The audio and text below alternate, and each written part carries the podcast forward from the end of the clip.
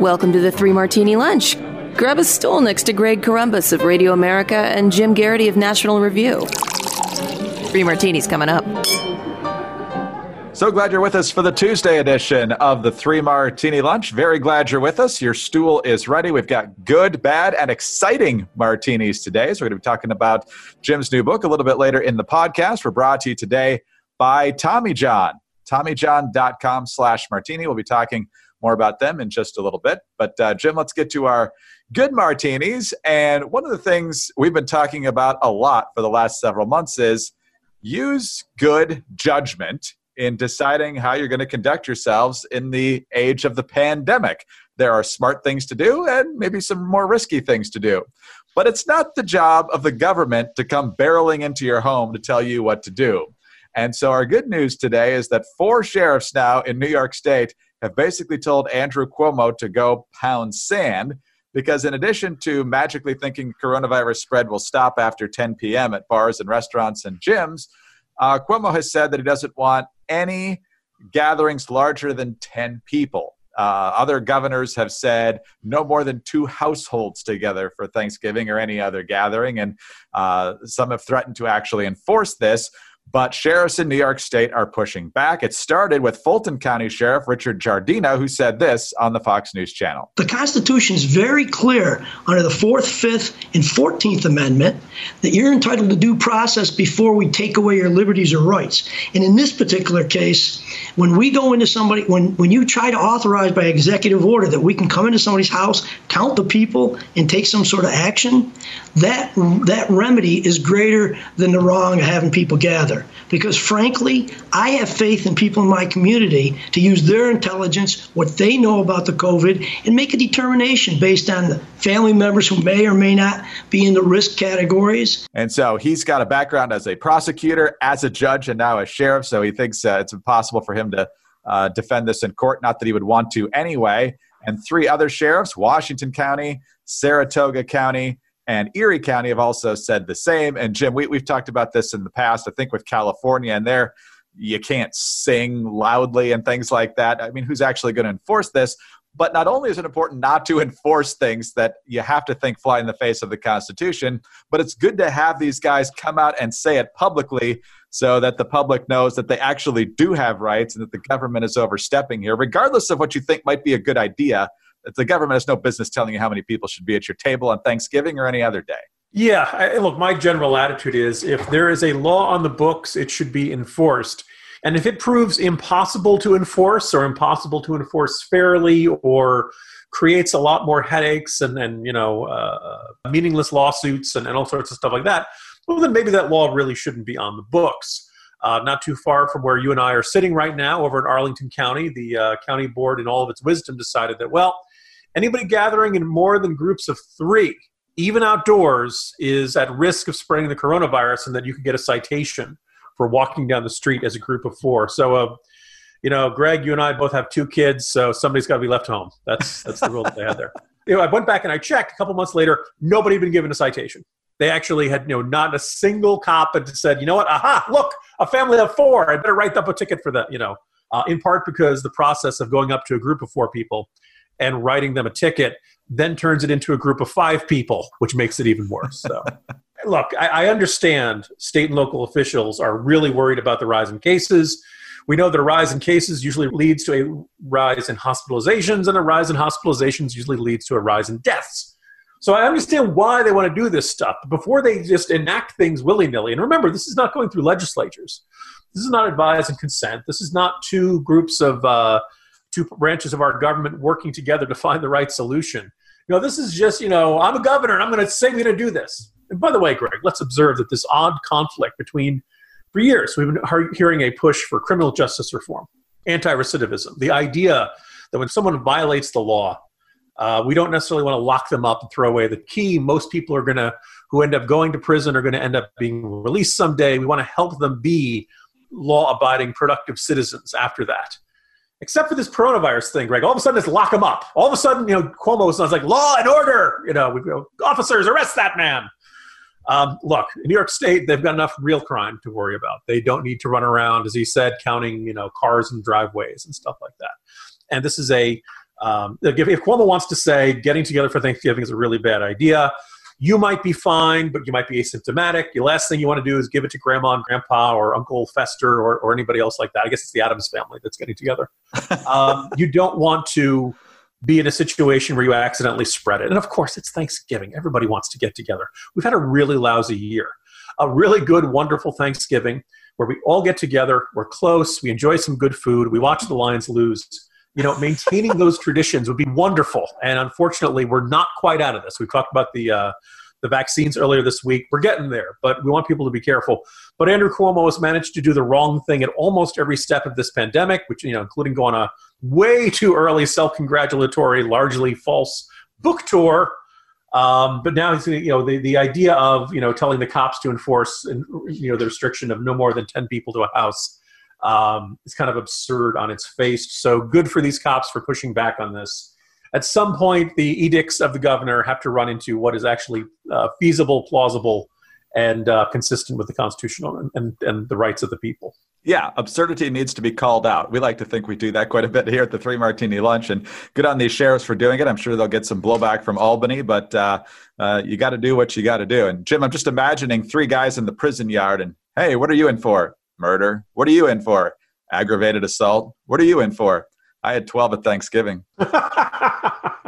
well, we hope you have a wonderful uh, Thanksgiving, and we hope it's a time of thankfulness uh, for for making it through this year and for all the other blessings in life. And uh, you also just want to take that time to relax, hopefully with some family if if you're able to do that. Uh, but you also just want to be comfortable. And uh, while you don't want to get ahead of Thanksgiving with the Christmas shopping season, it is kind of upon us. And one of the places you might want to look to stay comfortable as you're lounging around watching football on Thanksgiving or Christmas, New Year's, uh, the NFL playoffs coming up, whatever it is, uh, Tommy John has everything you need to stay comfortable while you're doing that. Uh, this Black Friday, you can fight the cold with cozy in Tommy John underwear, loungewear, pajamas, and bras. You know, the great thing is you don't even have to wait for Black Friday to shop the Black Friday sale if you shop their Black Friday sale right now, you can give the gift of comfort to everyone on your list and yourself with Tommy John men's and women's loungewear. Say goodbye to those old stained sweatpants, and let's face it, we've all been spending a lot of time in sweatpants this year. Tommy John loungewear is luxuriously soft and guaranteed to fit perfectly with the same level of comfort and innovation that goes into everything Tommy John makes. Plus, Tommy John's loungewear, pajamas, and underwear come in limited edition sets perfect for gifting, but they sell out quick, so you'd better order soon. And I've had the opportunity to get some of the Tommy John products as a result of us having them as a sponsor here on the Three Martini Lunch. Super, super comfortable they have this this fabric they call micromodal. I have no idea what goes into it, but it's the softest thing I, have ever felt. Uh, I've got the t-shirt, the lounge pants. I could live in the lounge pants, and not just because it's uh, a pandemic year. Those things are super super comfortable. Uh, the underwear is very comfortable as well, and I think uh, you're not going to be disappointed with uh, Tommy John. And guess what? Even if you are, you're covered, but you're not going to be. There's no risk though with Tommy John's. Best pair you'll ever wear, or it's free guarantee. So shop Tommy John's Black Friday sale right now to make sure your gifts arrive by the holidays. Go to TommyJohn.com slash martini for 20% off site wide. Get 20% off for a limited time only at TommyJohn.com slash martini. TommyJohn.com slash martini. Go to the site for more details. All right, Jim, let's talk about our bad martini now. And when Democrats get control of things, they like to spend a lot of money, they like to create new entitlements. And if we are, in fact, headed for a Biden administration, which seems likely, obviously, we're already talking about the next entitlement program, and that is student debt forgiveness. Uh, over at CNBC, they've got the story, and this kind of comes in two phases. It says student loan borrowers hoping for forgiveness were given some hope with the election of Joe Biden on the campaign. Biden said he would forgive $10,000 in student debt for all borrowers and the rest of the debt for those who attend public colleges or historically black colleges and universities and earn less than $125,000 a year. So, if you don't make that much money and you go to a public school or at HBCU, your college is free according to the Joe Biden plan. Uh, and so, Chuck Schumer, in addition to that, Jim, believes that uh, Biden, assuming he becomes president, with the stroke of a pen, wouldn't even need to run it through Congress, can forgive 50 thousand dollars of student debt, and, and that uh, that wouldn't have to go through legislation. So regardless of who controls the U.S. Senate. So I know we're in this era of the executive is not checked very often by the legislative branch, or at least not as much as it should be.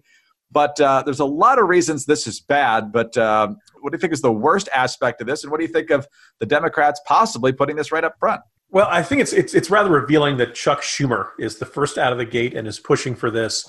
You actually haven't heard as much from Biden himself. We're not hearing much of anything from Biden himself, and I think there are enough Democrats who are wise enough to realize if you turn this into the first major fight of the Biden administration, this it's a bit like Obamacare. It's a bit like uh, it's something that's much more partisan because a lot of people pointed out that you know when, when Obama you know, they passed the stimulus, he doesn't get a lot of Republican buy-in. And then they had a choice. They could do infrastructure, which Democrats have been talking about for a long time. We've seen a million and one speeches about our crumbling roads and bridges. But the thing is that Republicans like building roads and bridges in their districts too. So you had a chance of getting some Republicans to buy into that. And, or you could go with Obamacare. And everybody could kind of tell from early on the odds of getting a Republican buy in on Obamacare were always going to be pretty unlikely.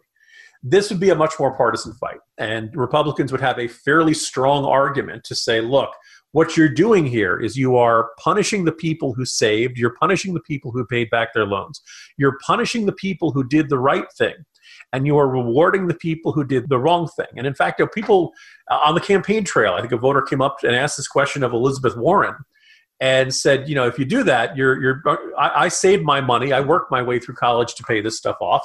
If you just forgive all the debts, aren't you punishing me? And, and Warren just kind of laughed at him and he did not respond well to that laugh. And it was, you know, there's a great column, uh, uh, column over in City Journal that basically makes the argument of when government pursues policies like this, they effectively create chumps.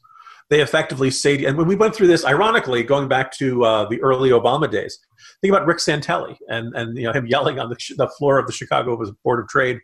Uh, the argument of, you know, the government's going to step in and pay the mortgages for people who had bought more house than they could afford you know, you create this moral hazard in which you basically say, well, if you did the right thing, we're not going to help you at all. But if you did the wrong, if you found yourself in a really bad spot because you took out a loan and had no idea how you're going to pay it back, and you, you know, in some of these cases, it's probably a, genuine tale of hardship. And in other people's cases, they majored in basket weaving and did not select an education that is likely to get them a job where they have an easy time paying back these loans. So, you know, in this situation, uh, the you know the Democrats are in a very strange way potentially reenacting the exact same mistakes that set up the Tea Party back in uh, 2009 2010 this notion that hey we're the government and a significant juris, you know, part of people who are who generally vote for us they made bad decisions so we're going to take money out of the general treasury and reward them uh, damon linker who's a columnist for the lincoln who's by no stretch of the imagination a right of center figure said earlier this week Dems are wildly underestimating the intensity of anger that college loan cancellation is going to provoke. Those with college debts will be thrilled, of course, but lots and lots of people who didn't go to college or who work to pay off their debts, it's going to be bad. And it's really kind of fascinating that uh, you know he, he's gotten quite a bit of pushback. You know, people saying, "Oh, you know," and he's kind of you know as he kind of said earlier today, I, I really predicted how part of the electorate will respond to the enactment of a progressive policy and people are giving him enormous grief for having for observing the obvious. A lot of people are going to be furious about that. By the way, this is also by taking money from taxpayers, handing out to people who have made bad decisions. There are other ways to help make college affordable. This, by the way, gets colleges off the hook for charging enormously high tuitions in order to give students degrees that did not prepare them for the workplace or did not prepare them to get jobs that would pay enough where they could manage to function with these loans. I don't think Biden's going to go down this path. And if he does, it will sour his administration before it begins. It'll make things inc- incredibly division. And oh, by the way, I'm not sure the Democratic base would love this. Some of them would, obviously the ones with student loans. But you know, generally, if you went to law school, you're probably doing okay. You're probably doing better than a homeless person. You're probably doing better than a person who's uh, struggling to keep the electricity bills uh, paid. So, uh, you know, it would seem like an astonishingly boneheaded thing for the Biden administration to do which I guess Greg means it's definitely on the table.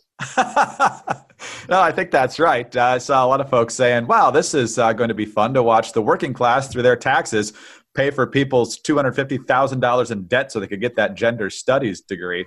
Uh, but let's, let's have a little lesson in economics here. This, let me just repeat this part.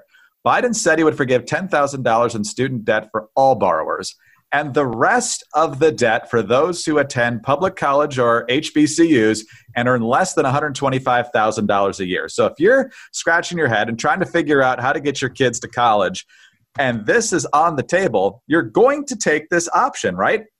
knowing that uh, if you meet this criteria and your kid doesn't make $125,000 a year out of the gate, they're gonna they're gonna forgive most of that student debt. So you're gonna have more and more people, obviously headed to HBCUs and public schools, public universities and colleges.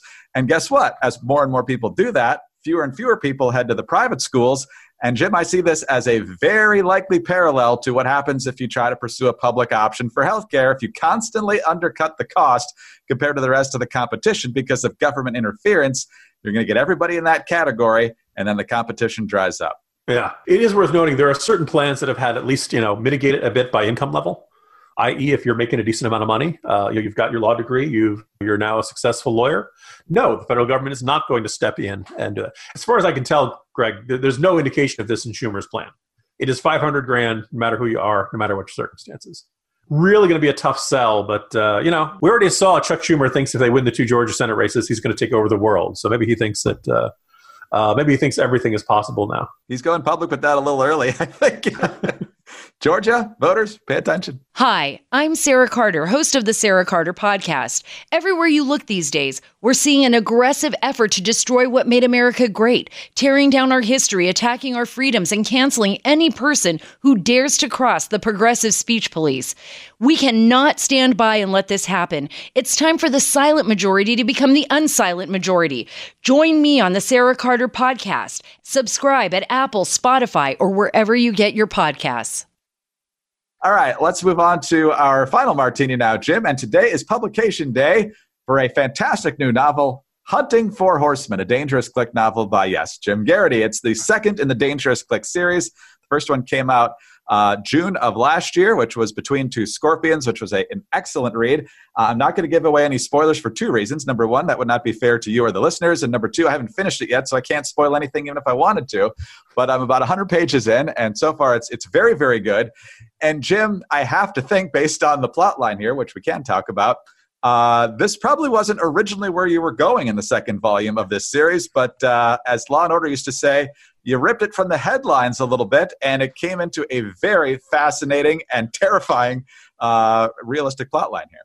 Well, uh, thank you, Greg. And I'll make an observation. No spoilers, but I'll just say if you listen to this podcast regularly or even intermittently, there are certain moments in the third act that you will get the joke and various other readers will not. Let's just say that there are certain rhythms, cadences, responses, phrases that occur that listeners to this podcast will suddenly look at that and say, I know what Jim's saying there. Ah, that's great. That's hilarious.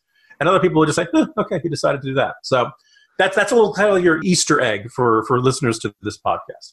Uh, Greg, you are completely correct. That I, I, had this other idea. I actually had written the draft. I'd had people start reading it. It was going very well, and I, I someday we'll go back to that book. If you're wondering why the titles have an allusion to the number two and the number four, well, yes, there is a number three in there that I'll, I'll finish writing someday.